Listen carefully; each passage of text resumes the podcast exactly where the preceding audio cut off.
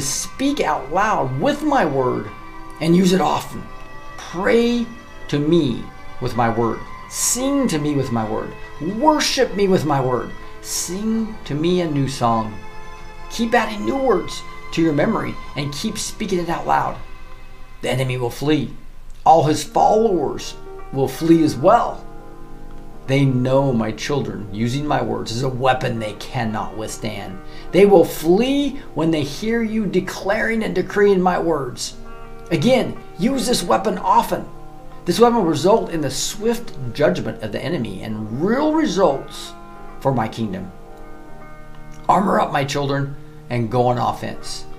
Use this sword often and in all circumstances. Great will be your victory.